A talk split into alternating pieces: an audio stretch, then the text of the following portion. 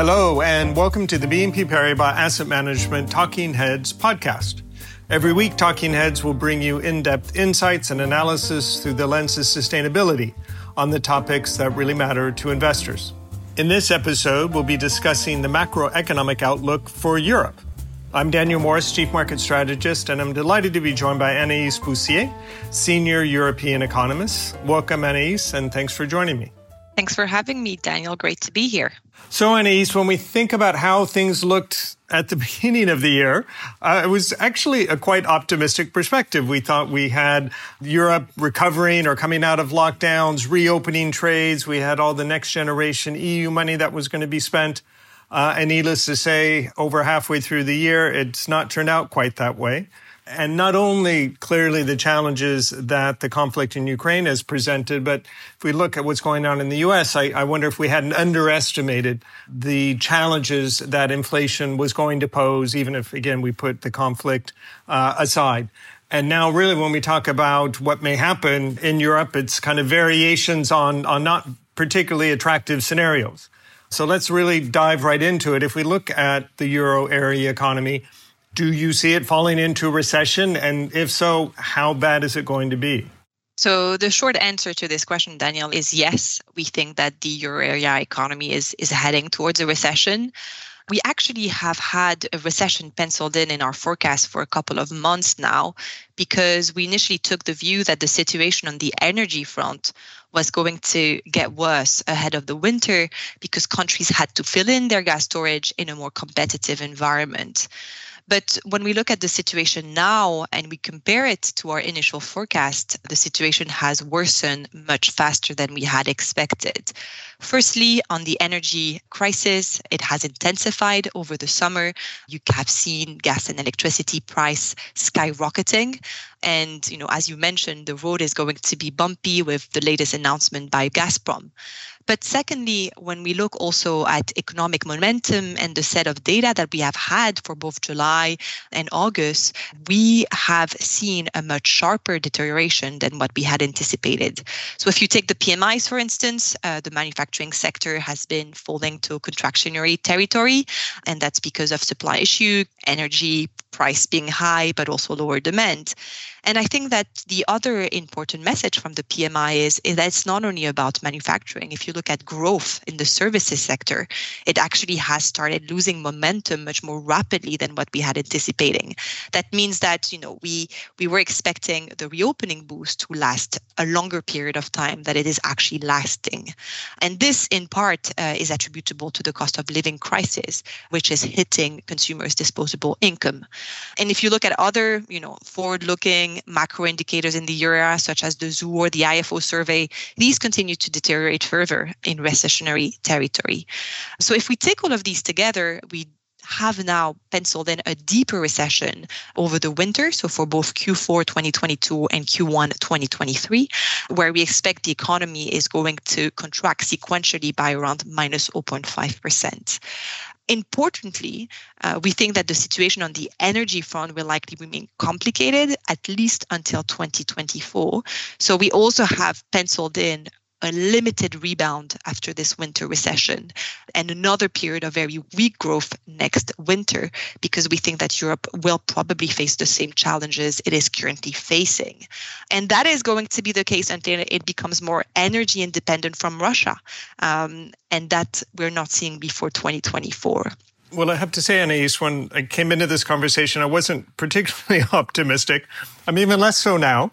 Uh, clearly, challenges ahead on, on the energy front and lasting longer than I imagine any of us anticipated. And of course, the, the problem is that creates two challenges for us and, and for the E C B. On one hand, uh, higher energy prices lowers growth, so hence the risk of recession, falling consumer demand, uh, but it also pushes up inflation. So we have this potential stagflationary environment. So how do you see the outlook then for inflation? And then probably as importantly, what does the E C B do about it? Yes, so inflation has continuously surprised to the upside, and we think that it is going to, to continue being the case in the coming month. If you look at the inflation basket and you break down between the biggest categories, first, you can see that the most volatile part of the basket, which is food and energy, we think that these are going to continue to increase sharply in the coming month. So, you know, energy right now is the biggest contributor to the euro area inflation, and we think that higher gas price will continue to put upward pressure on it. So as a rule of thumb, for every one hundred percent increase in gas, headline inflation will rise by around zero point six percent. And we think that, you know, although electricity price has also increased a lot, we think that it's going to be less of an issue on electricity inflation. The reason being that the European Commission is currently working on some E U-wide measures, uh, which will try to contain the rise um, in wholesale electricity price. This is a solution that has already been implemented in Spain and Portugal, and that has worked pretty well. Similarly, the second volatile part of the basket is the food inflation. Um, we think that, you know, this, again, it has not peaked yet, and it is even becoming a bigger part of the basket as Europe has to deal with a series of shocks such as the conflict in Ukraine, but also very challenging weather conditions over the summer. But it's also not only about those volatile categories. It's not only about energy and food. If you look at core inflation, it is also rising, and it is getting increasingly more broad-based, which is worrying.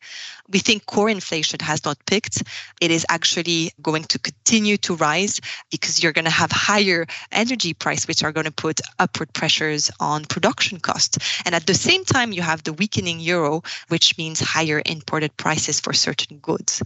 Nevertheless, we think that, you know, core goods will eventually start decelerating as supply issues are easing, which is something that is already evident in the P M Is, but that will likely happen throughout the years of twenty twenty-three. Which brings me to your second question about the E C B. So the E C B is facing an environment where there is higher inflation, higher inflation expectation, a depreciating euro, and also more recently, more hawkish comments coming from certain E C B Governing Council member, and that's despite a lower growth environment. So this is something that has been highlighted by Isabel Schnabel, one of the board members of the European Central Bank, which, you know, suggests that a seventy-five basis point hike at the September meeting is highly likely. After that, given our inflation outlook, we think that the E C B will do two fifty basis point hike, one in October and one in December, and the last one in Q one of twenty-five basis point hike. This means that we have the terminal rate in Europe at around two percent, which is the upper range of where certain Governing Council members see neutral being, namely between one and two. We think that it might be complicated for the E C B to go above two percent, given the risk to the outlook, but also given that it may sparkle some debt sustainability issues. There is a point where the E C B might have to trigger its T P I, Transmission Protection Instrument, to ensure monetary policy is transmitted evenly across countries.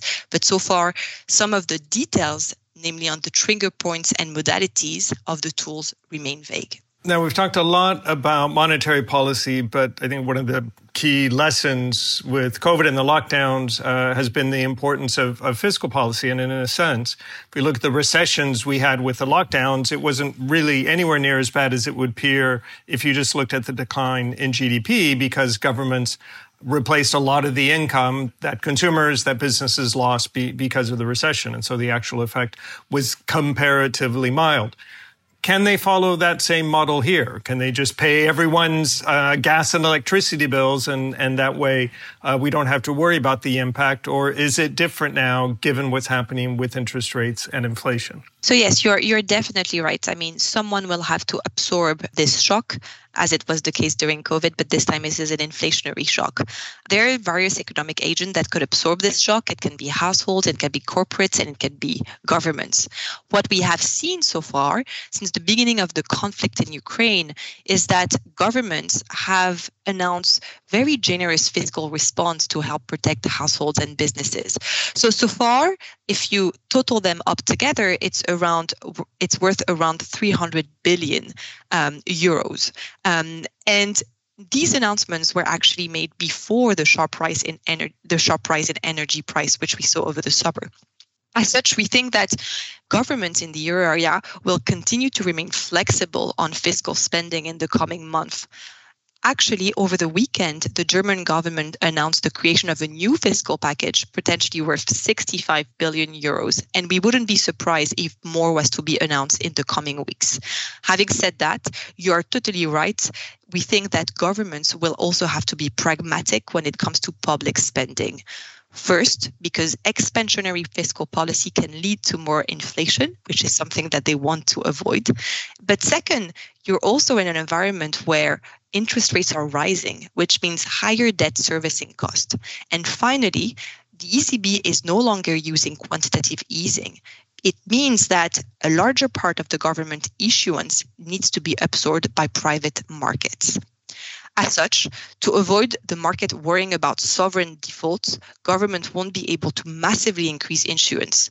And some of these new fiscal measures might have to be revenue neutral, meaning paid through either rising taxes elsewhere or spending reduction.